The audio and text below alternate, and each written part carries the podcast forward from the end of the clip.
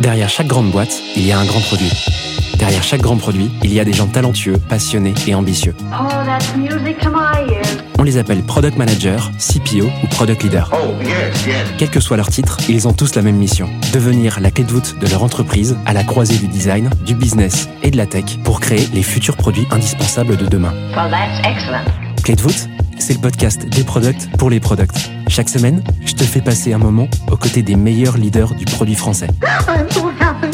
Avec une mission, te livrer tous leurs secrets, méthodes et apprentissages pour devenir toi aussi la clé de voûte de ton entreprise. You know what? I like that idea. Ce podcast est rendu possible par Stellar, un accompagnement que j'ai lancé pour aider les products qui veulent propulser leur carrière. Oh, what's gonna happen to me? Que tu réfléchisses à ta prochaine aventure ou que tu veuilles décupler ta progression, notre équipe et nos mentors sont à tes côtés et t'accompagnent à travers des programmes sur mesure. No.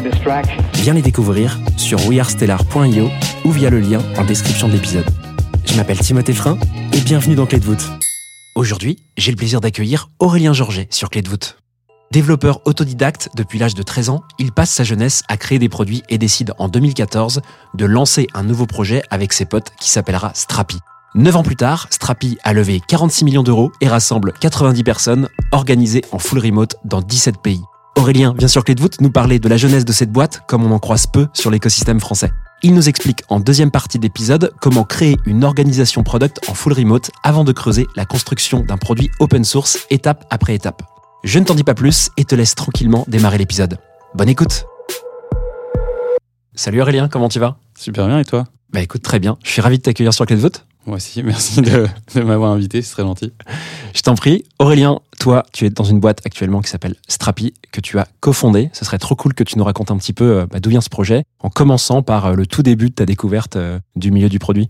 Euh, ça a commencé très tôt. Ça a commencé à, à peu près à l'âge de 13 ans, enfin en tout cas pour moi, où j'ai commencé à m'intéresser au développement. Franchement, je pourrais pas trop trouver la raison de pourquoi j'y suis, euh, m'y suis intéressé à 13 ans, mais en tout cas, j'ai commencé avec le site du zéro à l'époque, les tutos de Mathéo 21 pour les ceux qui connaissent. Et euh, voilà, moi j'ai commencé à faire du freelance vers 14 ans.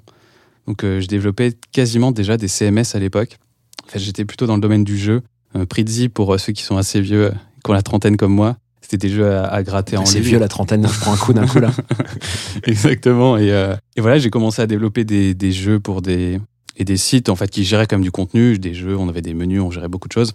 Et j'ai commencé à développer des logiciels euh, pour aller plus vite parce que je n'aimais pas répéter les choses. Je suis un dev, je suis feignant. Et voilà, c'est ça qui m'a amené à, à rentrer dans le web petit à petit. Et ça, tu l'avais compris déjà le fait qu'il fallait pas être feignant à à l'âge de 14-15 ans. Enfin, tu comprenais déjà les, les sujets comme. Enfin, moi, à cette époque-là, je faisais pas du tout ça, tu vois. J'étais euh, sur des. des- Enfin, je je faisais du vélo, je faisais des trucs euh, d'un gars de l'âge de 13-14 ans.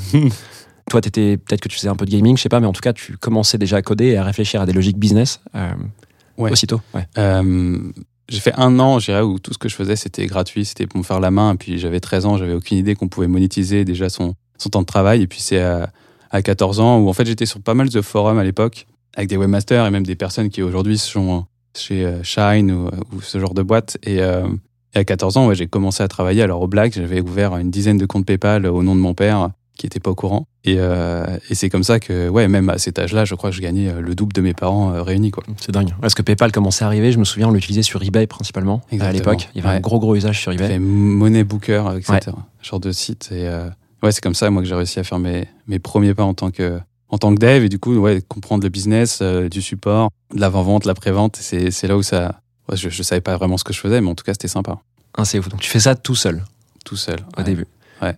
Euh, qu'est-ce que tu monétisais à l'époque euh, Quand tu dis que tu monétisais des choses, euh, qu'est-ce que tu as commencé à monétiser au début? Au début, simplement, je faisais du développement de site, de ce qu'on pourrait appeler aujourd'hui le développement front-end. Je passais de l'étape de design sur un. À l'époque, c'était Photoshop, il n'y avait pas Sketch, il n'y avait pas Figma. Ah, j'en sortais des fichiers HTML, CSS. euh, voilà, c'était c'était il y a longtemps. Aujourd'hui, c'est vrai qu'on ferait tout en React, etc. Ouais, mais donc c'était ça que je monétisais. Et après, j'ai commencé donc à développer ces logiciels qui permettaient de créer des sites web en très peu de temps, mais des sites de jeux. Et c'est ça que je monétisais. J'avais créé tout un système de plugins que je vendais. Donc c'était un peu un système d'add-on. Donc voilà, j'avais une base qui devait être à 300 euros. Et puis après, j'ajoutais un plugin plus 100, plus 100. Et ça, je répétais les ventes. C'est dingue. Et, euh, et même à la fin, ce logiciel-là, ce CMS-là, j'ai entièrement vendu euh, à un client, mais là, du coup, à, à 10 fois ou 15 fois son prix. Quoi. C'était qui les clients euh, et comment ils te trouvaient euh, J'imagine à nouveau, toi, dans ta chambre à 13-14 balais, comment tu, euh, comment tu trouves tes clients Et bah, c'était sur ces forums. C'était sur ces Ces forums, forums. il y avait plein de gros forums de, de jeux où tu avais vraiment une communauté de, webmasters. Aujourd'hui, j'ai encore des contacts avec ces personnes-là. Et c'est toutes des entre, toutes ces personnes sont des entrepreneurs ou des entrepreneuses. Donc c'est assez. euh, Ouais, il y avait un, un petit noyau de, de personnes qui avaient envie de changer les choses. Puis on était au début du web, enfin pas vraiment au début, mais il y avait quand même beaucoup de choses encore à faire. Et, euh, et je les trouvais via ce forum-là, et c'était vraiment que du, du bouche à oreille. Il n'y avait pas d'autres, euh, il y avait pas de marketing. Euh, Je, je crois que je même, j'ai pas souvenir à d'avoir un site pour euh, pour vendre mes services. Ça se faisait au, pas au bouche à oreille, mais au, au thread to thread, au message privé. Et, Exactement, ouais. euh, Non, c'était une autre époque, quoi. Et, voilà, les dialogues avec les clients, on était sur MSN. C'était. ah, c'est excellent. Bon, et sorti de là, du coup, donc tu vends, euh, tu vends euh, des, des petits plugins et, et des petits outils comme ça euh, sur les forums. Qu'est-ce qui se passe ensuite pour toi? Et bien après, je, fais mon bac. J'ai failli louper à cause de ça, on va dire. Euh, évidemment, bac scientifique. Puis après, moi, je rentre dans des études un peu classiques. Je fais un DUT. Puis après, je, rentre dans une école euh, qui est assez connue sur Paris. S'appelle Éthique. C'est euh, l'équivalent d'un master. On fait un peu tout ce qui est e-business, e-développement. Voilà. C'est une mini-école de commerce, mini-école de développement, mini-école de design à la fois. Et on sort avec énormément de, de pluricompétences. Et c'est là où je vais rencontrer mes deux cofondateurs, Jim et Pierre. On était tous les trois freelance, on bossait tous les trois sur des projets. Euh, moi, il y a une expérience quand même assez marquante avant euh, Ethics, c'est un l'été entre mon DUT et cette école où, où je vais passer deux mois et demi à développer une centaine de sites web euh, sur WordPress. Donc euh, je bossais avec euh, un pote, Maxime Doquitonon, qui a fondé Rich depuis. Et il avait une agence de SEO à l'époque. On s'était rencontrés sur ces fameux forums. Il habitait à Rennes aussi comme moi. Et un été, il me dit Ouais, Aurélien, j'ai une folie pour toi. Il faut qu'on crée un réseau de 100 sites satellites. Et j'ai deux mois et demi. Donc c'était deux sites WordPress par jour, tous les jours, sans s'arrêter. Et c'est comme ça que j'ai masterisé WordPress. Quoi. Je l'ai bûché en deux mois et demi. Euh, j'ai tout fait avec. Et euh, du coup, en arrivant en école euh, avec Jim et Pierre, là où on s'en compte en tant que freelance, j'ai un, très bon niveau WordPress. Les gars savent bien développer aussi. Et puis, on fait des free ensemble. Et là, on se rend compte qu'il y a un gros shift. Quoi. Avant, on nous demandait que des sites web. C'était encore le début un peu du responsive. Et puis, on nous... il y a ce- cette montée du mobile. Quoi. C'est cinq ans après l'annonce de l'iPhone. C'est, euh, nous, on se rencontre en, dis pas de bêtises, en 2013. Et, euh, et Strapi, le projet commence euh, en janvier 2014. Et c'est juste trois freelances qui ont envie de développer un CMS parce que WordPress répond plus aux besoins actuels. On nous demande pas que des sites, on demande des apps mobiles, on demande de se connecter à des objets qui, eux, sont connectés. Et du coup, malheureusement, WordPress ne marche pas. Il n'y a pas d'API, il y a pas de, il y a juste euh, un système de templating pour faire des sites responsives. Et nous, ça ne va pas. Donc, euh, on décide de créer euh, Strapi, mais sans ambition. C'est un projet d'étudiant. Et euh, c'est juste pour que nous, nos freelances, on arrive à les, signer et puis à les faire dans les temps qu'on nous a donnés. C'est hyper intéressant, tu détectes un besoin marché sans ambition d'en faire une boîte. Donc tu as une démarche qui est un petit peu inverse que la plupart des entrepreneurs qui se disent je vais lancer une boîte, euh, qu'est-ce qu'on peut faire? Alors il y a aussi des entrepreneurs euh, à qui euh, ce que tu as vécu arrive, hein, bien sûr, mais beaucoup d'entrepreneurs, moi dont je fais partie, on s'est dit ok on commence, on commence avec un truc, mais en vrai on a une vision d'aller plus loin et, et on cherche un peu l'idée qui va aller, tu vois. Mhm. Donc toi c'est un besoin qui arrive, euh, tu as un espèce de market fit qui se crée. Alors je sais pas ce que c'est comme market fit, mais peu importe, il y en a un. Euh, product market fit ou pas. Mhm. Comment tu passes de tous ces projets et donc ce début de site, où en fait, ce début d'idée où tu te dis, il y a un truc à faire sur le mobile, à euh, parce que va devenir euh, Strapi. Alors, je te parle pas de la vision de maintenant, parce que ça a dû bien évoluer en presque une dizaine d'années. Mais euh, c'est quoi l'étape suivante avec tes potes, euh, alors que tu es encore en école, pour, pour euh, faire grossir cette boîte ou cette future boîte? Là, on a eu besoin de pas mal d'aide parce qu'on avait besoin de temps en fait sur ce projet. C'est vraiment passer d'un projet étudiant à et en plus on fait de l'open source donc c'est à dire que vraiment on a copié. C'est un point que j'avais pas abordé. C'est euh, Strapi, c'est un projet open source. Donc pour ceux qui connaissent pas ce que c'est que l'open source, c'est euh, faut imaginer que l'ensemble de votre code, de, de, de votre software est public, est disponible et tout le monde peut le revendre, faire n'importe quoi avec, le dupliquer, le changer. Mais ça a une force qui est, qui est géniale, c'est que ça permet normalement de plus facilement fédérer des communautés. Et nous, Strapi, en fait, il est là le market fit, en fait, c'est qu'on arrive à fédérer une communauté euh, dès le début parce qu'on va voir, on va faire des meet-up. Euh, Je me souviens, on en a fait partout euh, sur Paris. Alors c'était cool parce qu'on pouvait aller manger des pizzas aussi gratos. Euh, on a tous fait ça dans les meet-up, mais c'était un bon moyen d'aller chercher des utilisateurs et du feedback. Mm. Et nous, on a fait un peu du product à l'ancienne, quoi, du product physique. Ça me fait penser à, à Zenly qui allait dans les McDo pour faire tester leur app au début. Nous, on allait dans les meet-up. Et c'était comme ça qu'on montrait Strapi. C'est ça qui nous a permis de- d'itérer, on va dire, rapidement sur, sur le produit. Et puis, comme je disais, on a besoin de temps. Donc, nous, on va demander à l'école de pouvoir faire nos stages sur notre projet et Ouais. pas en entreprise. Et on va demander à l'école de nous mettre à dispo des locaux, ce qu'ils vont faire. Et aussi de faire notre alternance d'un an sur le projet. Donc, ils ont accepté tout ça. Ils ont accepté tout ça parce qu'ils y croyaient au projet. Ouais. Et, euh, et nous, ça nous a donné, bah, du coup, on parle de stage de six mois, une alternance d'un an. Et après, ils nous ont encore filé les locaux pendant près d'un an. Donc, c'était euh, Génial. un incubateur et tu as une autre boîte qui, qui sort un peu de même style d'incubation, c'est Lifestorm. C'est excellent. Au même moment, à peu près, vous étiez euh, ensemble euh, Ouais, c'est la promo au-dessus de nous, euh, c'est les grands copains. Trop rigolo. Et alors, je reviens sur cette histoire d'open source. Tu disais que euh, l'open source, c'est donc de mettre euh, du code en public, que les gens peuvent commenter, voire enrichir, c'est ça? Toi, tu vois un intérêt business directement de le faire comme ça? Ou c'est technique euh, purement le fait de se dire, on va mettre Strapi en open source? Pas du tout. Euh, je pense que là, on peut démystifier une chose, c'est que c'est juste, on a eu une chance incroyable. Euh, quand on met Strapi en open source, pour nous, on est juste euh, trois étudiants euh, qui avons tout appris de l'open source. C'est-à-dire que si on en est là aujourd'hui, si notre niveau technique est ce qu'il est aujourd'hui, c'est parce que on a eu accès à des, super frameworks comme Rails, comme Symfony, euh, comme Laravel. On a pu euh, utiliser des, outils, je me souviens de, GIMP, etc. Tout, plein de soft open source ou même la suite OpenOffice. Et, euh, et nous, c'est juste normal de remettre ça open source. Parce qu'en fait, à la base, il n'y a pas l'ambition de monétiser, c'est pas l'ambition. C'est juste répondre à un problème, donc on met ça open source. Puis on a des inspirations qui sont, à l'époque, Sales, pour ceux qui connaissent dans Node, mais Rails, etc. C'est vraiment eux qui nous inspirent. Et le but, c'est de se dire, on va créer quelque chose que des millions de personnes vont utiliser, mais on n'a pas envie de d'en faire un projet où il n'y a que l'impact qui compte et pas du tout l'argent. Ouais, c'est quoi du coup euh, Strapi, le, produit aujourd'hui, la, la value propre? Je suis chaud que tu euh, nous expliques un petit peu et que tu nous dises un petit peu aussi bah, à quoi ressemble euh, la boîte. Aujourd'hui, Strapi, c'est environ, euh, en, en termes de boîte, on est 90. Euh, on est répartis dans 17 pays parce qu'on est une boîte 100% remote. Euh, donc en 17 pays, on est vraiment euh, pas uniquement en Europe. On a des personnes en Zambie, au Nigeria. euh, on a des personnes même, on en a eu au Kazakhstan, en Lituanie. euh, on en a au Brésil, au Canada, partout. Quoi. On n'a pas de, de limite.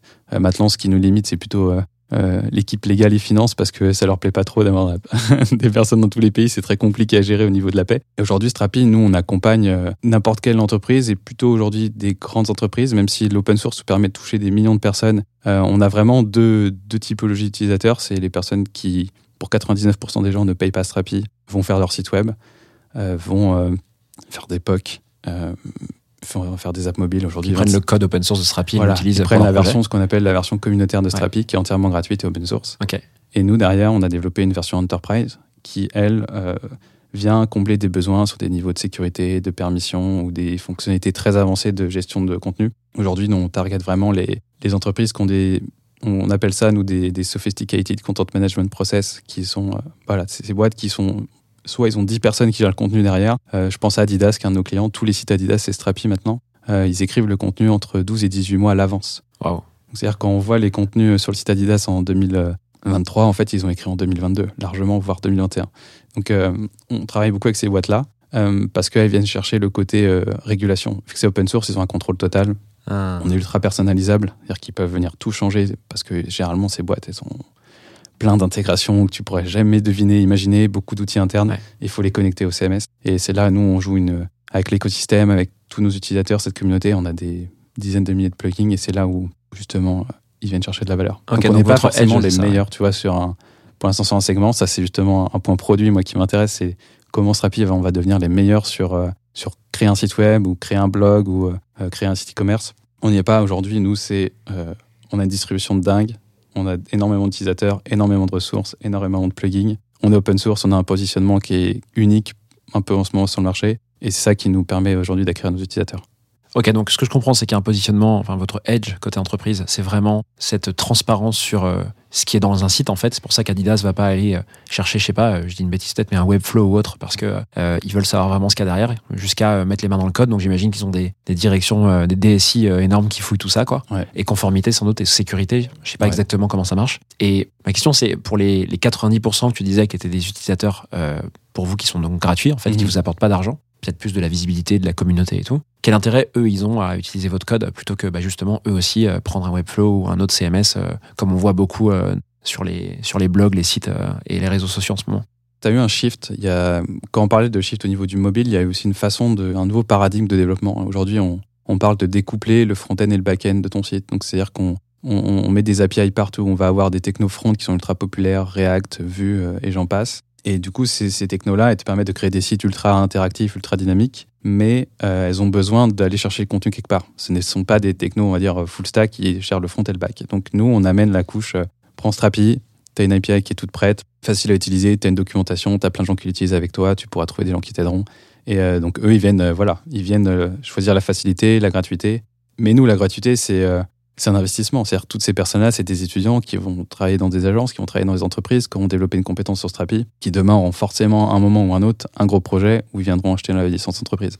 C'est ou ils viendront euh, sur notre euh, hosting. Là, on, on lance Strapi Cloud demain. Et ils auront besoin de d'hoster leur, euh, leur app quelque part. Donc, Ouais, euh, on voit, des, on voit pas mal de boîtes se monter sur des médias. Euh, donc moi, ça fait partie euh, de la stratégie, en tout cas, hein, avec, avec ma boîte à côté. Et toi, en fait, tu es en train de toucher un truc qui est hyper intéressant, c'est comment tu, tu montes une stratégie euh, de visibilité, pas par un média directement, mais par une communauté tech, en fait, euh, et par le langage. C'est vachement intéressant. Je connais pas beaucoup de boîtes comme ça. C'est cool. dur. C'est pas si simple que ça. hein. Ouais. Je pense que j'ai j'ai vu beaucoup de boîtes récemment. Enfin, beaucoup de personnes viennent nous voir pour ça, pour la, la partie communautaire, comment construire une communauté, comment l'organiser, comment la maintenir. Même au niveau produit, ça a énormément d'impact. Je pense qu'on on pourra en parler, mais une stat qui est intéressante, c'est faut, imaginer qu'une boîte open source comme la nôtre, c'est une boîte qui est 20% plus lente euh, parce que les développeurs font partie de la communauté et du coup se font euh, sur Discord, sur Slack, sur nos forums, sur GitHub, ils se font harceler euh, par des personnes qui ont des, problèmes avec notre software. Et ça peut les décourager parce qu'en fait GitHub c'est l'endroit où eux ils travaillent nos développeurs et c'est là aussi où la communauté met toutes ces issues. Donc en fait il y a, ce côté en permanent, ce qui peut être un peu démotivant. Et puis il y a un, voilà, on parle de, centaines d'issues euh, qui peuvent être postées tous les mois. C'est ça, ne s'arrête jamais quoi. Et des fois c'est même pas lié au software. Donc euh, ça c'est un, challenge qui est important et j'en parlais du coup beaucoup avec euh, Scott Williamson qui est le CPO de, de SendGrid et de GitLab maintenant. Et on était assez d'accord sur ce chiffre-là que faut, compter 20% de temps en plus pour développer une fonctionnalité. Parce que les développeurs ne sont pas 100% focus sur ton sprint. Hyper intéressant. Je pense qu'on aura l'occasion d'en reparler dans l'épisode. Euh, là, tu nous as beaucoup parlé de, de Strapi et en fait, ce, qu'on a, ce dont on a l'impression, c'est que tu es sorti d'école et tu fait que ça. Bon, c'est pas loin d'être la vérité en vrai. Euh, chose près. mais est-ce qu'il y a, il y a une autre expérience qui t'aurait marqué un peu, qui t'aurait aidé un petit peu à te structurer ou peut-être à affiner un petit peu euh, la manière dont tu bosses euh, en tant que CPO aujourd'hui? J'en ai une. pendant mon master, j'ai eu la chance d'aller dans une agence qui s'appelait Octave et Octave. Je suis pas sûr qu'elle existe encore aujourd'hui. Mais ils m'ont mis. euh, ils ont bien vu que j'étais technique et ils ont.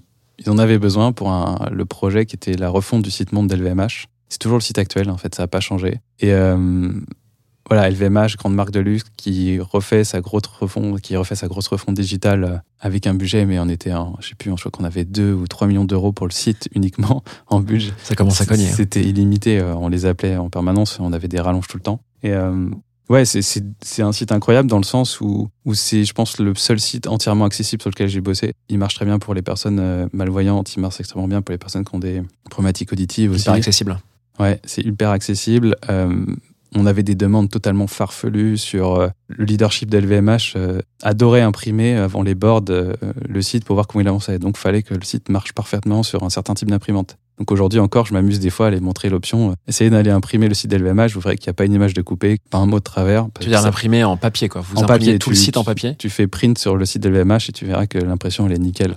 Et ça, c'est des problématiques euh, niveau CSS, t'as jamais à gérer ça avant. Enfin, pardon pour les, les moins techniques, mais CSS pour la, la gestion du style de ton site, tu- normalement, tu vas pas du tout euh, jusqu'à ce niveau-là. Et ouais, c'était des, des, des dingues. On, on travaillait, je t'en parlais juste un peu avant l'épisode, on, on, on travaillait avec des artistes en Italie, qui donc des, des grands peintres qui nous faisaient donc sur des toiles tout plein de, de peintures pour illustrer le site. Et après, on travaillait avec une entreprise en Allemagne qui, elle, nous permettait de convertir, qui était spécialisée dans la conversion bah, de, de peinture physique Site en internet. support digital Incroyable. pour ensuite pouvoir les mettre sur le site. Mais après, on avait encore des soucis d'optimisation, etc. Donc c'était euh, que ça. On, on, on faisait appel à des mannequins de main pour euh, tourner toutes les scènes euh, où, euh, où on montrait comment utiliser l'application mobile. Et, et voilà, et des anecdotes comme ça, il y en a 50. Et c'est là qu'on on voit que ouais, le luxe, ils l'ont amené aussi sur le site. Quoi. Ouais. En ultra finition. euh, Ouais, au pixel, au point Ouais. près, rien n'était laissé au hasard. Et c'était, ça m'a beaucoup formé dans le sens où je suis devenu une personne extrêmement rigoureuse. C'est-à-dire quand, quand le premier gros site pro que tu fais, que c'est, c'est avec LVMH, euh, derrière, euh, j'ai presque me dire, j'en ai eu des séquelles euh, dans le sens, sur mes premières années à Strapi, je, je- j'appliquais le même niveau de rigueur, sauf qu'on n'était pas à LVMH du tout. Et, et je sais que certains dans la boîte, bah, ça, ça- ça pouvait déranger d'être aussi euh, perfectionniste à tous les niveaux. Rien, ne- je laissais rien passer. Donc ça, c'est un, un travail que j'ai fait depuis, mais, euh, mais ouais, c'était ouf comme histoire. Franchement, euh, à Ah ouais, refaire, je le referais quoi. Ah, tu m'étonnes. Ouais, C'est vrai que pour, pour l'approche telle qu'on la voit dans l'entrepreneuriat, le lean, euh, l'approche MVP et compagnie, pour le coup, tu as dû vraiment baver parce que c'est vraiment tout l'inverse qu'on prône. quoi. C'est euh, c'est de faire le strict minimum. Alors, le strict minimum, faut faire attention parce que les gens dans MVP euh, mettent souvent un produit pourrave. C'est pas le sujet. Mm. C'est un produit qui fonctionne, qui cartonne en fait euh, pour l'utilisateur, mais où on va oublier une partie qui est, bon, qui est les 20% ou 10% pas très intéressants, quoi. Mm. Toi, tu parles d'un truc en fait qui est complètement fini, bien taillé, euh, un, un petit diamant, quoi. Pas droit. Et ça compliqué quand tu lances une boîte. Ouais. Peut-être que vous avez eu la chance dans la manière où vous avez lancé Strapi avec la partie open source et tout, où en fait, tu avais ce contact permanent avec tes utilisateurs et ça t'a permis de, tu vois, de, de, de- de bien savoir où mettre le focus, quoi. Mais si t'étais dans un truc genre un pur SaaS B2B au début où t'es en galère en train d'explorer et que et que t'es en train de tailler une pierre euh, pour, pour l'amener en diamant, là, ça devient vraiment compliqué. Ah, tu peux pas bosser comme ça. Ouais, c'est clair, c'est clair. C'est un bon moyen de se planter. ouais. Dans tout ce que tu nous as raconté, Aurélien, est-ce qu'il y a une expérience ou une personne qui a euh, qui t'a aidé à changer un peu ta manière de bosser Ouais, j'ai plusieurs rencontres qui m'ont pas façonné, mais qui m'ont ouais, permis de comprendre un truc, notamment sur, la, sur le produit en fait. Sur, euh, J'étais très dans l'exécution du produit, j'en ai délaissé toute une partie business et c'est euh, notamment Clark Shaheen, je crois qu'il va venir sur le podcast de chez Kepler et même mon coach actuel Antoine Sacco, qui est le- l'ex-head of product de Bouzou, qui est le concurrent direct de Duolingo. Ouais, ils m'ont bien rappelé que une grande composante produit, c'est le business. Et c'est-à-dire que des sujets comme le pricing euh, sont des sujets produits. Euh, des sujets de comment euh, les sales vendent le produit, comment ils, arrivent à, à partager la value propre du produit, c'est des sujets produits et qu'il faut aller en fait s'en occuper. Et ça, c'est moi j'ai trop longtemps, je pense, délaissé ces parties-là chez Strapi. Je m'étais extrêmement focus sur le design parce que ça me tient à cœur, extrêmement focus sur les aspects techniques. Mais euh, voilà, ça va faire, j'irai 18 mois maintenant qu'on se concentre beaucoup plus sur des parties business parce qu'en plus, c'est le chiffre de la boîte euh, en ce moment est sur le revenu. Mais euh, ouais, je l'avais totalement délaissé et c'était des sujets passionnants. Et je me dis maintenant, à le refaire, j'irai un peu plus tâter le terrain et le préparer parce que c'est long de bien savoir se positionner. Un pricing, c'est- tellement de boulot en fait. Il faut tellement analyser, tellement lire. même si à la fin, ça se résume toujours par des choses très simples. J'aime bien. On a une approche très proche de GitLab finalement sur le côté euh, euh, GitLab, donc qui est le concurrent open source de GitHub, euh, qui est une boîte, euh, je sais pas combien de valos ils sont. Et mais énorme. Bon, ça c'est se compte en milliards très largement. Le milliard, c'est Ouais. petit pour eux. C'est une boîte 100% J'exagère. remote aussi, donc très proche, on se retrouve beaucoup et on discute quand même de temps en temps avec leur CEO. Et ils ont cette approche sur le pricing qui est sympa, qui est le, le good, better, best. Et ça marche très bien de faire un tiers qui est un premier plan qui est bien, un deuxième qui est meilleur, et puis un qui est juste incroyable. Et celui que tu veux vendre, c'est quand même celui du milieu. Et avec cette logique de toujours fait un, faire un x5 sur, euh, entre chaque, euh, au niveau des prix sur, entre chaque plan. Et, euh, et ça paraît aujourd'hui en fait facile, mais le comprendre la théorie d'où ça vient, ça, ça j'ai mis un temps incroyable à le comprendre. Et ils ont ce système-là où ils font du, du buyer base persona. Donc ils s'assurent de, de comprendre. Désolé pour les anglicismes, mais c'est who cares the most about the feature. Et celui-là, il est il marche vraiment en fait dans, l'open source, qu'on a des business models qu'on appelle l'open core, qui sont des business euh, vraiment différents d'un SaaS classique. Et voilà, ce focus et comprendre euh, voilà qui est le plus intéressé par cette fonctionnalité. C'est en fonction de ça. C'est- C'est vraiment la personne qui va acheter et je mets mon tir, enfin je mets cette feature dans ce plan A, le plan B ou le plan C. Euh, et je pense, j'enlève la logique de prix, mais en même temps, je sais qu'en d'un point de vue pricing, je suis extrêmement carré parce que j'ai suivi ma logique des x5 et j'ai mon good, euh, better, best. Franchement, ça cartonne et, et nous, on est en train de le- de l'appliquer. Euh, évidemment, on fait des ajustements, mais, euh, mais ouais, ça, c'est une grande partie. Le business dans le produit, euh, on l'oublie beaucoup et je pense que Clark sera là pour le, le rappeler encore une fois. Trop bien. bon. J'ai presque envie de te faire creuser cet épisode et en faire un, un épisode sur le pricing, mais j'ai prévu autre chose avec toi euh, pour, pour la suite de cet épisode. Euh, ce que je te propose d'ailleurs, c'est qu'on passe à la deuxième partie euh, de cet épisode. Est-ce que t'es chaud? Ouais, toujours. Allez, c'est parti.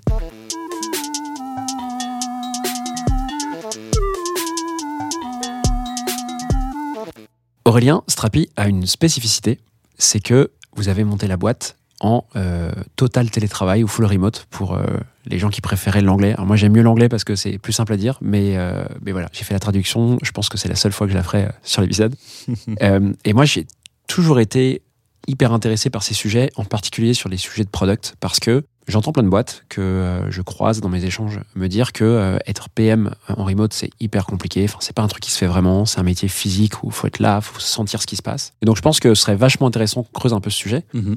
Toi, pour commencer, qu'est-ce qui a fait que vous avez voulu monter cette boîte euh, en, en- en full remote? Bah, ça vient, je pense, de nous trois, les trois cofondateurs. On, est des... on aime beaucoup notre liberté. Euh, on adore bosser ensemble, mais en même temps, euh, voilà, je pense à, Pierre, euh, qui a vécu, euh, qui est le CEO, qui a vécu quelques années à Paris, mais qui aujourd'hui s'éclate dans le sud de la France, à hier, à faire de la planche à voile tous les midis. Voilà, il y avait ce, besoin-là. Et puis, ouais, on adore se dire, on va partir une semaine à la montagne. ou, ouais, je vais rentrer à la maison en Bretagne. Voilà, je pense qu'il y avait cette envie-là de beaucoup de flexibilité. Et maintenant, on a un peu poussé à l'extrême parce qu'on avait cet enjeu de. On avait une vraie envie d'avoir beaucoup de diversité dans l'entreprise. Et, et c'est compliqué quand on reste à un seul endroit et qu'on chasse hein, des personnes à un seul endroit. Donc, euh, s'ouvrir sur le monde euh, au niveau culturel, c'était ultra. Et c'est toujours ultra intéressant. Et puis, ça a amené énormément de choses au produit. Sur la gestion des couleurs, sur la gestion des. euh, même nous, ça nous a ouvert sur les, des problématiques. Par exemple, en, France, là, je déborde en dehors du produit, mais les problématiques de mutuelle, les problématiques d'assurance, d'organiser un séminaire, quand vous avez des personnes qui se trouvent comme nous au Nigeria, en Zambie, c'est une autre organisation. Et c'est des choses qui n'existent pas là-bas. Et il faut compenser. Donc euh, voilà, ça avait cette envie, je pense, de, de se prendre une, claque de waouh, on a quand même beaucoup de chance euh, dans ce pays. Et, euh, et du coup, essayons de construire une boîte qui euh, essaye de- d'amener le même niveau de, de qualité de vie en tant que salarié à tous les niveaux et dans tous les pays du monde. Donc c'est une volonté personnelle des fondateurs Mhm. de la boîte de faire ça. C'est pas du tout pour des sujets de- d'orga, de, business, d'autres choses. C'est vraiment personnel de base, c'est votre ADN et vous avez dit on va le faire comme ça, on va le garder comme ça Mm. et on va grossir la boîte comme ça. Quoi.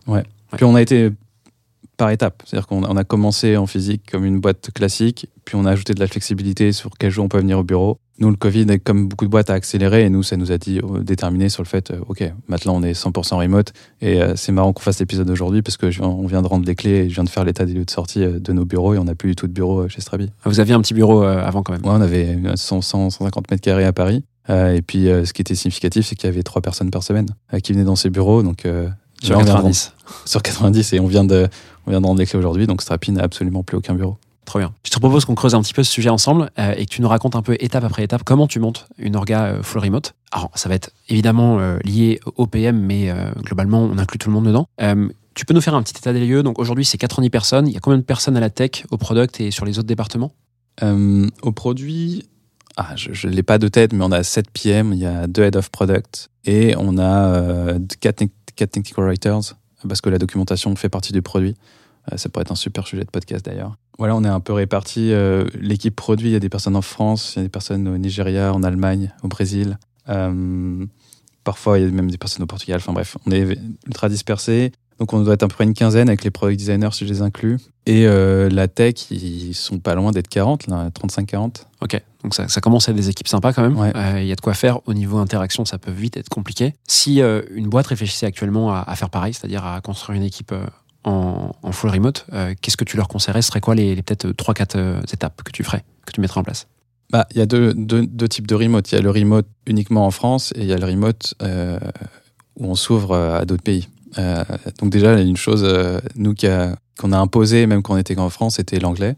Ça paraît évident aujourd'hui, mais euh, il y a encore des boîtes où je, voilà, je, vois que le font en français. Si on veut vraiment s'ouvrir au remote et à l'international, l'anglais, c'est évidemment une obligation et c'est impossible autrement. Ça passe par équiper l'ensemble des personnes, mais un équipement, voilà, c'est, on a été, pense, euh, au top là-dessus, mais c'est bah, pas prendre, c'est des casques Bose, euh, c'est euh, des, tout le monde a quasiment un micro Yeti ou, ou équivalent. Voilà, le son en remote, c'est ultra important. On fait, on est vraiment embêtant sur la qualité des connexions internet dans les espaces de coworking n'importe où. Une personne nous qui tente de travailler dans un restaurant, il y a du bruit autour, elle aura une remarque forcément. Alors je sais que ça peut paraître chiant, mais en fait c'est pour les personnes en face. On, le sait, hein, quand tu es dans un appel, un meeting avec une personne qui a un bruit horrible autour de soi, c'est déjà la personne n'a pas envie de participer, donc elle va pas dire tout ce qu'elle souhaite. Et euh, pour les autres personnes, en fait, euh, c'est pas agréable. Donc en fait, ça passe déjà beaucoup par le setup et s'assurer que tout le monde a un bon setup. Pour reproduire en fait la fluidité euh, d'une interaction quasi physique. C'est vrai qu'avec le micro, bah là, on est, on est, c'est un peu ce qu'on est en train de voir.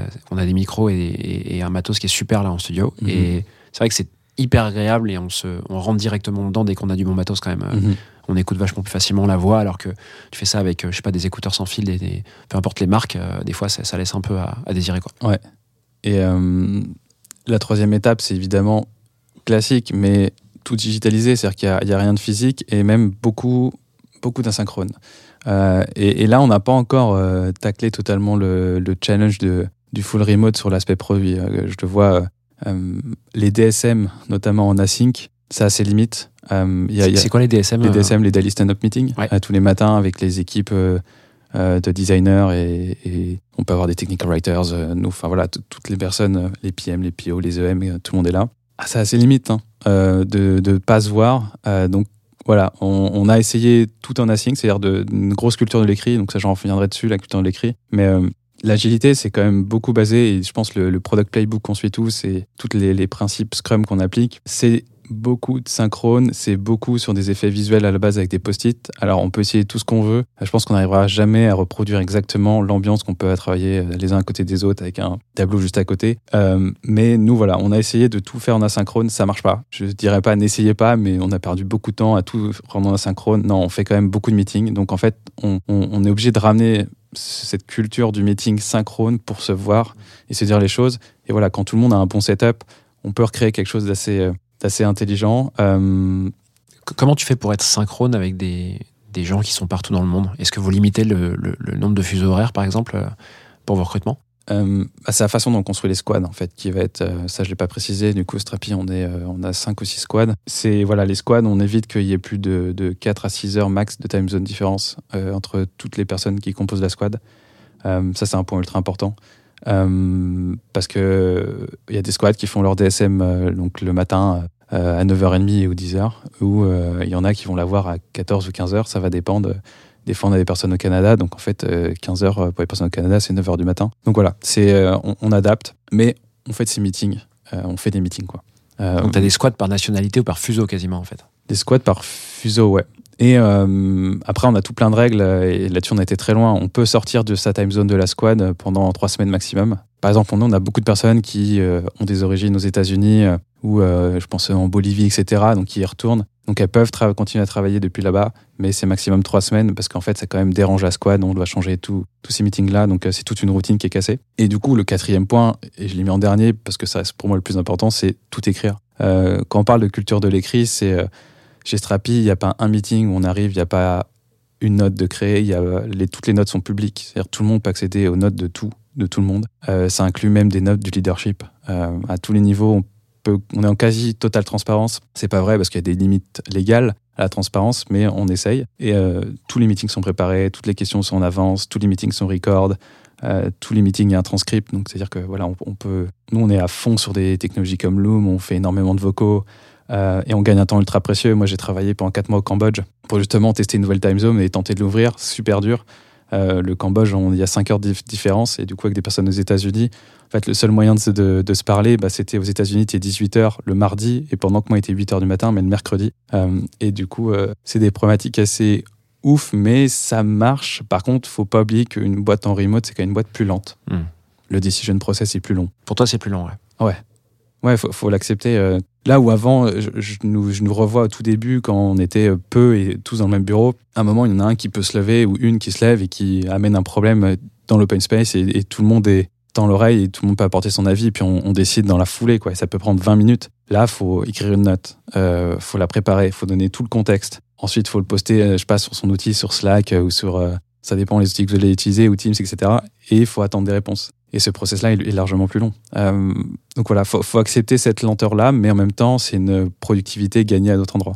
Et est-ce que la, la vitesse, la diminution de la vitesse dont tu parles par rapport à une boîte qui interagit, collabore en physique, elle n'est pas due au process que vous mettez euh, en place justement? Puisqu'en fait, vous avez quand même cadré tous les process, qu'il faut que tout soit à l'écrit. Ça, ça prend du temps d'écrire. Mhm. C'est beaucoup moins spontané que si euh, vous voyez directement euh, à l'oral. Est-ce que c'est pas dû à ça, à ces process-là justement, que, que la boîte est plus lente? Ou est-ce que tu penses qu'en fait, c'est toutes les boîtes full remote sont plus lentes que euh, les boîtes en, en physique?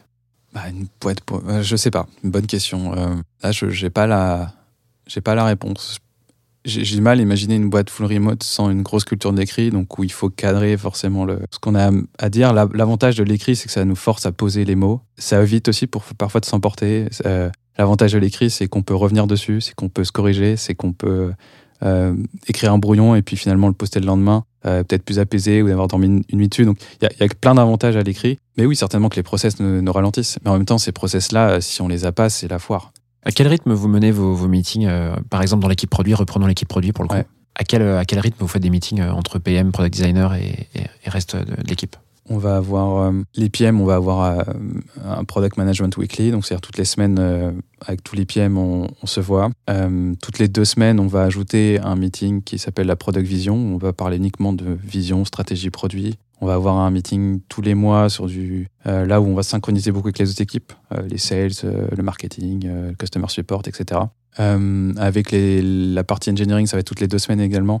Donc voilà, c'est plutôt des, cadences très précises. Puis évidemment, après, on a les cycles Scrum. Nous, quasiment l'entièreté des squads sont des cycles de deux semaines. Euh, donc on a le DSM tous les jours, on va avoir euh, nos sprint planning euh, toutes les deux semaines, les backlog reviews, ça va dépendre des squads et des moments, soit c'est toutes les semaines, soit c'est toutes les deux semaines. Voilà, chaque squad nous a beaucoup d'indépendance. Mais ouais, c'est une cadence que bah, du coup j'ai mis en place avec les deux head of product. C'est il faut énormément de rigueur. Le, le- télétravail, le remote à notre échelle, c'est full que de la rigueur, que du process. Sinon ça tient pas. Et sur vos recrutements, pour recruter des PM euh, que tu penses être capable de tenir sur la longueur euh, ce rythme et cette organisation, est-ce qu'il y a des trucs en particulier que tu as introduits dans tes, tes process de recrutement? Oui, et maintenant on arrive à détecter des, PM qui sont pas prêts au full remote. Comment résumer ça? Alors déjà, nous, on a piqué l'idée de Mythic, c'est de faire un jeu de rôle euh, pendant le process de recrutement. Donc déjà, on va évidemment, dans les premiers entretiens, poser des, questions classiques sur euh, leur vision du project management, etc. et s'assurer qu'on n'est pas sur de la gestion de projet. Mais après, on fait tout un système de jeu de rôle euh, avec une problématique où moi, je vais très souvent être le client, je vais avoir un, ingénieur qui est, avec moi, qui va bosser, et le, PM euh, euh, en face, lui, va devoir résoudre le problème et trouver une solution avec le dev. Bon, du coup, ça nous permet déjà de, de voir comment ils interagissent. Et puis en fait, là, on est dans un contexte remote. On ne fait jamais d'entretien physique. Euh, déjà, on va voir son setup. Ça va être intéressant. On va voir comment cette personne va, va parler. On va évidemment faire tous les meetings en anglais qui vont être ultra importants. Et après, moi, on va leur poser des questions euh, plutôt précises. C'est euh, est-ce que tu as déjà travaillé en télétravail? Oui. Combien de jours par semaine? Si c'est 3 ou 4, ah, ok. Et 5 jours, tu as déjà essayé de faire 5 jours complets et pendant combien de temps? Et euh, est-ce que tu as un bon setup chez toi? Ça ressemble à quoi ton bureau? Euh, est-ce que tu es déjà allé dans des espaces de coworking? Est-ce que tu y vas de temps en temps? Moi, des réponses toutes bêtes vont me donner des indications. euh, euh, je le vois, c'est un pattern. hein, C'est évidemment pas une généralité. Il faut pas en faire une généralité. Mais une personne seule entre 20 et 30 ans, on va dire sans animal de compagnie, célibataire, etc. moi, j'ai déjà j'ai mis un gros red flag sur risque de burn-out ou, ou risque de dépression parce que va falloir voir du monde. Le côté social, s'isoler, à part si c'est vraiment, on sent que c'est un caractère vraiment d'une personne qui, qui aime la solitude. Euh, nous, on en a vu beaucoup, des personnes euh, dans la boîte qui pensaient que le full remote c'était pour eux et finalement pas du tout. Le moyen c'était d'aller dans l'espace de coworking, ça change tout, de voir du monde, de sortir. Euh, finalement, ce temps de commute entre les deux, de séparer, c'est important. Étonnamment, dans le setup, je parlais du bureau tout à l'heure, avoir une pièce dédiée au télétravail, super important. Si c'est pas possible, pareil, ça va être compliqué. Pareil dans les entretiens, un entretien dans un canapé, moi ça va être un pas un red flag, mais on y, on y est quasiment. Et c'est tout un ensemble de petits traits comme ça où attention, là cette personne, je pense qu'elle est pas prête. Et après, on va leur faire, euh, nous dans notre procès d'interview, on a le dernier step. Il y en a sept. Ici évidemment, je, coupe, mais euh, le dernier step, ce qu'on appelle la values interview, et on va poser des questions sur la transparence, sur la culture de l'écrit et sur le télétravail. Et en fait, c'est une, interview d'une heure où en fait la personne pendant une heure, elle va nous dire elle comment elle voit les choses, et on va essayer de pas la biaiser. Et nous, on va voir si ça correspond exactement à ce qu'on attend. Et là, généralement, ça nous permet. euh, Il y a peu de personnes qui la passent pas, mais quand même encore 10% où on sent que ça va pas le faire. Euh, parce que c'est pas aligné avec nos valeurs, mais aussi parce que bah, le télétravail est quasi une valeur. Quoi. Donc, euh, désolé pour la réponse pas forcément ultra précise, mais euh, c'est très compliqué. euh. Maintenant, j'ai l'impression qu'on a plus développé un, un sens, un huitième sens, pour identifier les personnes qui sont pas forcément faites pour le télétravail. Est-ce que euh, d'un point de vue euh, process ou outil, il y a des choses particulières dans, dans une, il y a des, ouais, des, des trucs en particulier à savoir dans une boîte comme la tienne, hein, qui est faite en full remote par rapport à une boîte qui évolue euh, en physique traditionnellement? Bah, on a des outils, je pense, classiques. euh, euh, nous, notre Notion, c'est une. C'est c'est le Coran, c'est la Bible, il y a tout dedans. C'est vraiment. C'est là-dessus que vous, euh, vous Ouais, on- écrivez tout ce que tu disais. tout, hein, tout est centralisé là. Mm. Euh, après, on a des outils classiques, hein, Miro, Jira, euh, Slack. L'outil qu'on utilise à fond, c'est les vocaux dans Slack, ultra important. Comment tu fais pour noter justement le contenu des vocaux? Alors je sais que maintenant Slack fait une retranscription. En Ouais. français, elle est pas bonne du tout. Peut-être qu'en anglais, ça marche mieux. Mais nous, on fait un petit peu ça aussi euh, dans l'équipe. Et la retranscription, c'est quand même pas mal de l'avoir parce que des fois, tu fais un contrôle F pour chercher dans Slack. Et euh, si Ouais. c'est un vocal, tu trouves pas. Bah, c'est là que l'anglais euh, te sauve la vie. Si tu as une langue, tout est en anglais, du coup, ça marche tout le temps en anglais, Slack. Ça marche bien alors. Ça, ça aide. Et puis, euh, on va avoir des outils comme TLDV, qui est un, un- un outil un peu comme des outils comme Gong qui vont record tous les calls sales ou CS ou même des calls produits ou des interviews utilisateurs euh, qui vont nous ramener du transcript. On va pouvoir mettre des, des moments. Ah, ça, c'est important. Partager le feedback et telle équipe. Euh, Loom, qui est très connu, mais nous, on l'utilise à un niveau. euh, moi, je pense que je sais pas sur Loom, je dois être, je pense, dans les plus gros utilisateurs. quoi. J'adore euh, partager des vocaux, mais en même temps mettre notre tête, ramener de l'humanité, parce qu'on a vite fait d'enlever ce truc- truc-là, quoi. Euh, de, de plus voir. Donc, euh, on laisse nos petites têtes tout le temps. Et on essaye d'allumer les caméras. Ça, c'est un truc pareil. Euh, une boîte en, en full remote, ne pas allumer la caméra, c'est compréhensible. Nous, il y a plein de moments, évidemment, on est ultra bienveillant, on peut être malade, on peut être euh, pas dans un bon jour, on, voilà, on peut avoir un, un background qui ne permet pas d'allumer sa caméra, mais on essaye on encourage quand même en permanence de l'allumer, parce que sinon on se voit pas. Euh, Enfin, on se voit une fois par an au séminaire. Est-ce qu'il y a des trucs que vous avez testés euh, qui étaient un peu innovants par rapport à une orga tradique qui n'ont pas forcément fonctionné? T'as as des idées en tête un peu quand je te dis ça? Euh, ouais, on a testé des choses. Bah, notamment quand on a eu cette culture un peu hybride, comme je te disais, on a été par étapes vers du bureau, vers flexibilité et full remote. Euh, L'hybride, c'est une erreur. Euh, on y a cru, ça ne marche pas. Euh, où il faut des règles ultra strictes qu'on a tenté de faire, c'est-à-dire qu'avoir des personnes en télétravail, en remote, et euh, ensuite dans une salle, il y a 10 personnes ou 5 personnes qui, elles, sont autour d'un micro ou d'un ordi. Non, ça, c'est pas possible. Donc nous, on forçait à tout le monde, vous êtes dans la même salle, mais vous mettez 5 PC, 5 casques, 5 micros euh, et vous vous mutez entre vous euh, pour que la personne parle. Mais en fait, ça permet de rendre le call agréable de l'autre côté. Et là, pareil, c'est qu'en fait, sinon, ça limite les interactions. Ça, c'est des choses euh, importantes. Ouais, quand on préparait pas nos meetings, pas d'agenda, ça marche jamais. Euh, je t'ai dit, le full, a- full asynchrone sur euh, des, les principes agiles, ça marche pas. Euh, Il faut ramener de la, de la synchro, sinon ça, ça prend pas. Après, il y a des, des comportements qui sont durs à, à- à admettre, mais quand on n'est pas utile dans un meeting, le quitter. C'est plus dur à faire en physique, c'est facile à faire en, en remote, il faut pas hésiter. Quoi. Si on se sent pas utile, un message, je suis inutile ici, je regarde le record, hop, et je quitte le meeting Ouais, et je me intéressant. C'est pas un truc qui vous gêne, que vous, que vous prenez comme. C'est pas encore une habitude, et je le dis là, mais ça peut arriver qu'on le fasse, mais euh, j'aimerais qu'on le fasse plus souvent. Euh, c'est pas quelque chose qui est, assez régulier, alors qu'en fait, ça devrait pas être mal vu. euh, tout est enregistré, euh, on perdra pas l'info. Un, autre point qui était intéressant, c'est dans la phase de recrutement, c'est laisser les nouveaux recruter les nouveaux. Nous, on euh, tout le temps, voilà, t'as fini ton onboarding chez Strapi, ça dure un mois. Maintenant, t'es bon, t'es prêt à recruter. Je pense que c'est une erreur, surtout sur le télétravail. En fait, on ne sait pas si ces personnes sont prêtes au 100% remote et les laisser recruter d'autres personnes. Et on ne sait pas si ces nouvelles personnes, elles, sont aussi prêtes 100% remote. C'est une bêtise. Euh, on est un peu revenu dessus. C'est même pas tant une organisation remote, mais les nouveaux ont tendance à être un peu trop tendres. Bah, parce que voilà, ils sont encore euh, potentiellement en période d'essai, etc. Donc euh, ça, c'était une erreur, mais sur le remote, je pense que ça nous aurait permis d'identifier des personnes qui étaient pas prêtes. Parce que quand c'est une personne pas prête qui identifie une personne pas prête, ça marche pas. Trop bien, Aurélien. Merci beaucoup pour, euh, pour tout ce sujet, euh, pour tous tes, points de vue sur le sujet de, de l'organe en full remote. J'aurais une dernière question à te poser pour résumer tout ça. Est-ce que tu pourrais me donner les 3-4 points euh, que tu conseillerais à toute organisation qui souhaiterait, pourquoi pas, mettre en place cette culture de, de full télétravail comme toi? Ouais, et bien comme je te disais, le, point, le premier point, je dirais, c'est le bon setup. Ne vraiment pas hésiter à investir et ne pas lâcher d'un point de vue rigueur. sur ces points-là, c'est super important et chaque petit détail, il faut mettre un standard très haut dès le début et puis après ça va rouler. tout le monde va, les personnes vont se copier entre elles. Euh, la culture de l'écrit, euh, pour moi, c'est un des points les plus importants. Être prêt à écrire, euh, être prêt à détailler. Ça a plein d'avantages. On l'a dit, je pense que ça peut nous ralentir parfois, mais au moins on a des traces de tout. La synchrone, pareil, à fond mais pas totalement. Sur les, les, problématiques produits et les rituels, on a essayé, nous, on n'a pas réussi.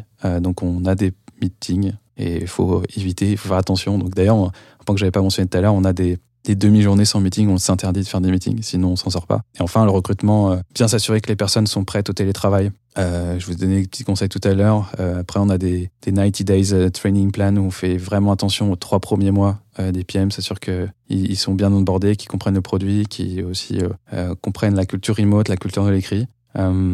Et puis voilà, s'assurer du setup pendant le- les entretiens, s'assurer de- de tous les petits points que je vous ai mentionnés tout à l'heure, c'est ultra important. Du coup, voilà. Trop bien, hyper complet, merci beaucoup. Je te propose qu'on passe à la partie 3 de l'épisode, qui va s'appuyer sur un élément qu'on a évoqué en intro. Est-ce que tu es prêt à y aller? Toujours chaud. Let's go.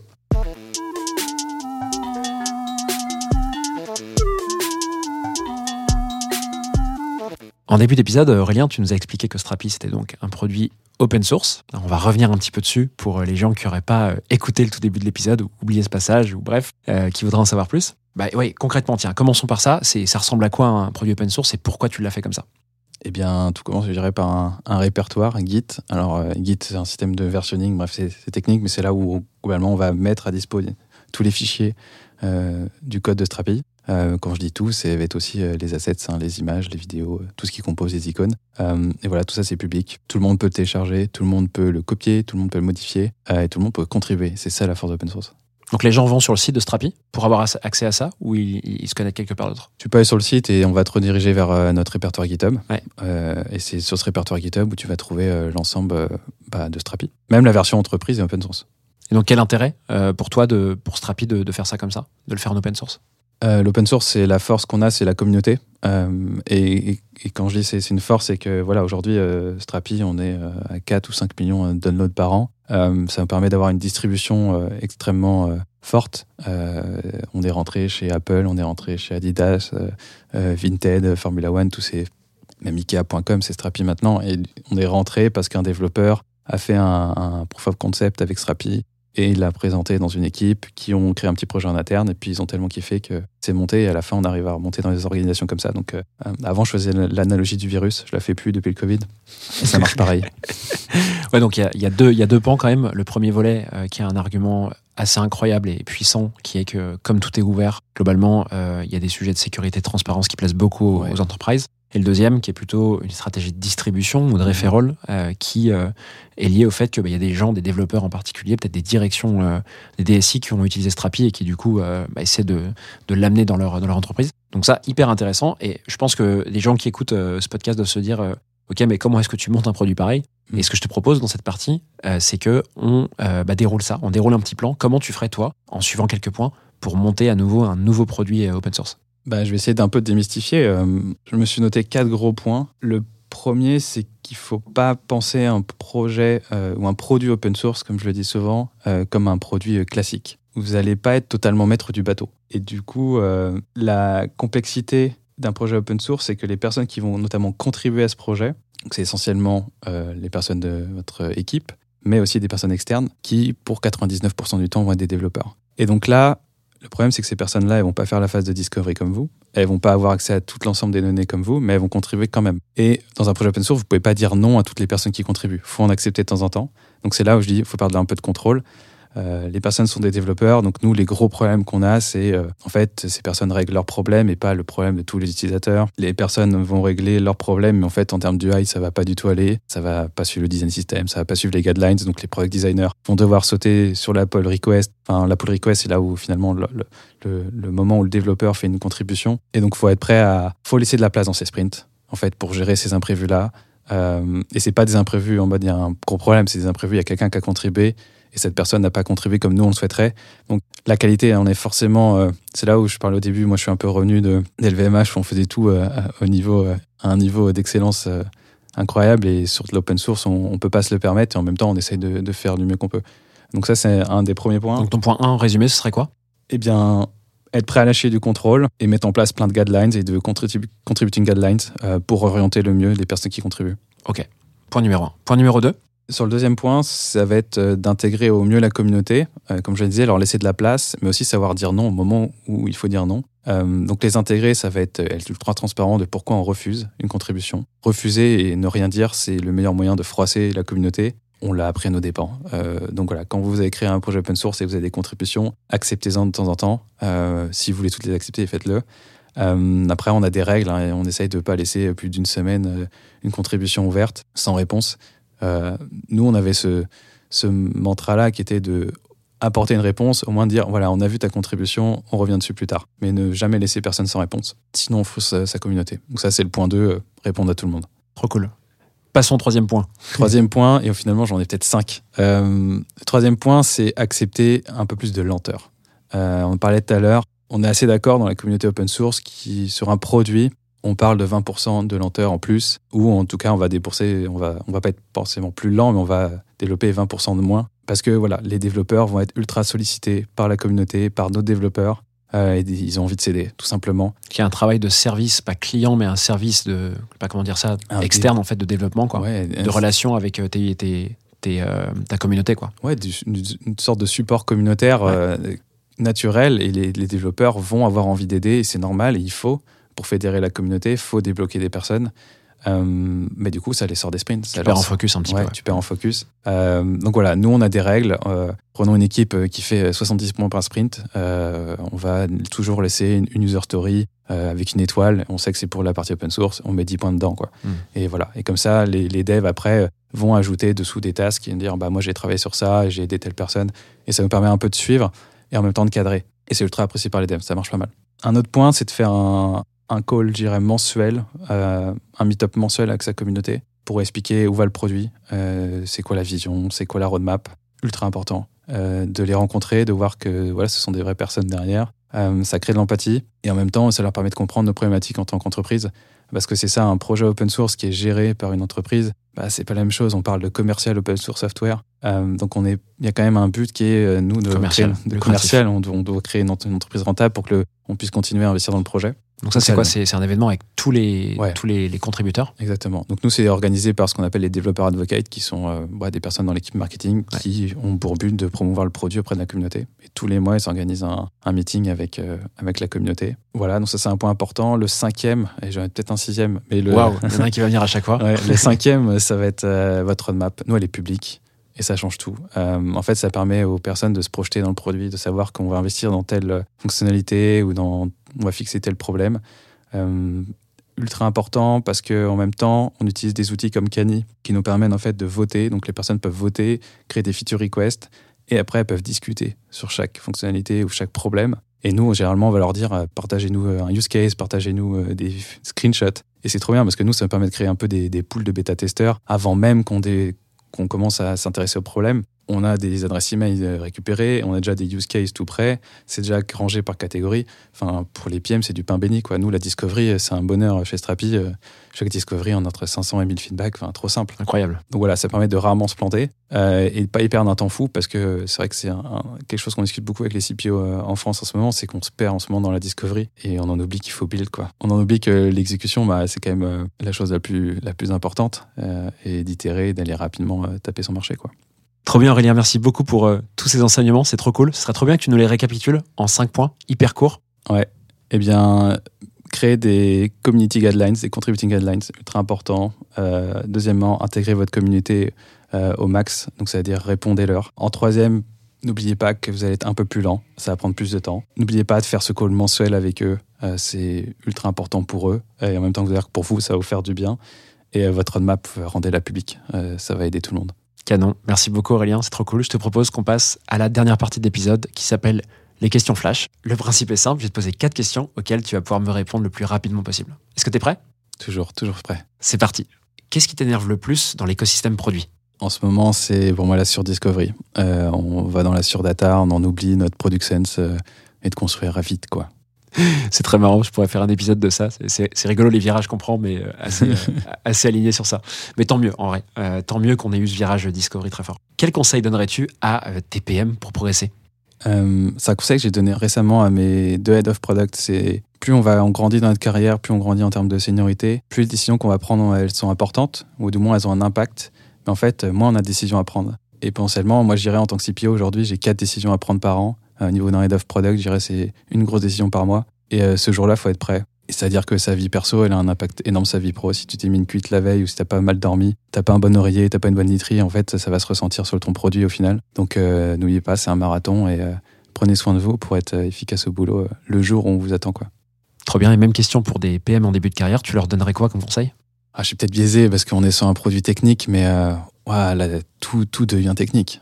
Donc, si vous pouvez devenir un peu technique, apprenez à coder. Je vois tous les PM chez Strapi apprennent à coder. Euh, apprenez à coder, quoi. Ça va vous aider à tous les niveaux. Et une dernière question pour terminer ces questions flash. Qu'est-ce qui a été euh, game changer pour toi en termes d'orga dans ta boîte?